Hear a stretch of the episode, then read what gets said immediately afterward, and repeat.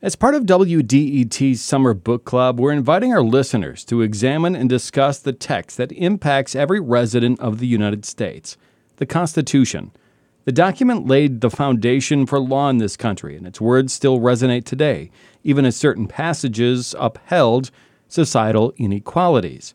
That includes recognizing the institution of slavery. In the years since, some have sought to undo the damage of racism embedded in the Constitution.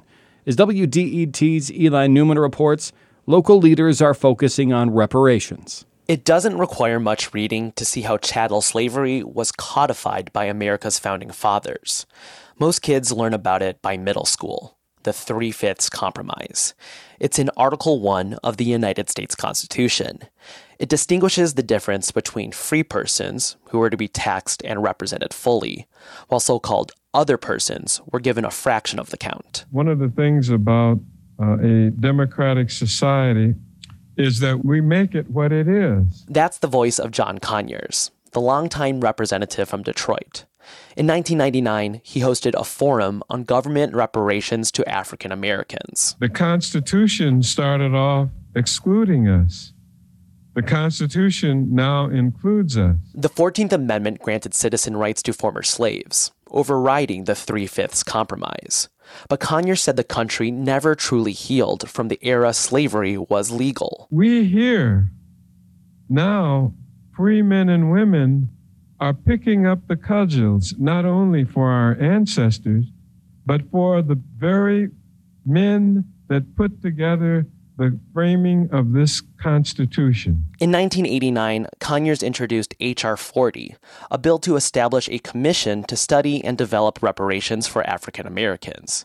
He'd reintroduce that bill every year until his death in 2019. While it never reached the House floor, the national conversation around reparations continues.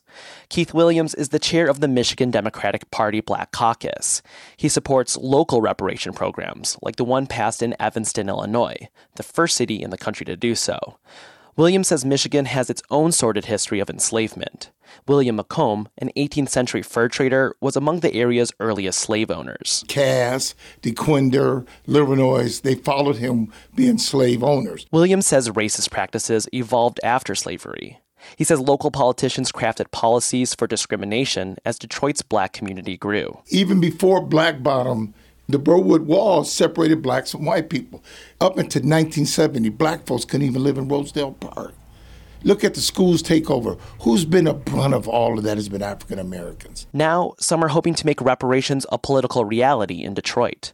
City Council President Pro Tem Mary Sheffield says there's momentum for the issue. The last presidential election, and then you had the death of George Floyd, where you saw a lot more millennials and younger people start to get engaged in this fight for social justice. Sheffield introduced a resolution to draft a ballot proposal for a Detroit reparations committee.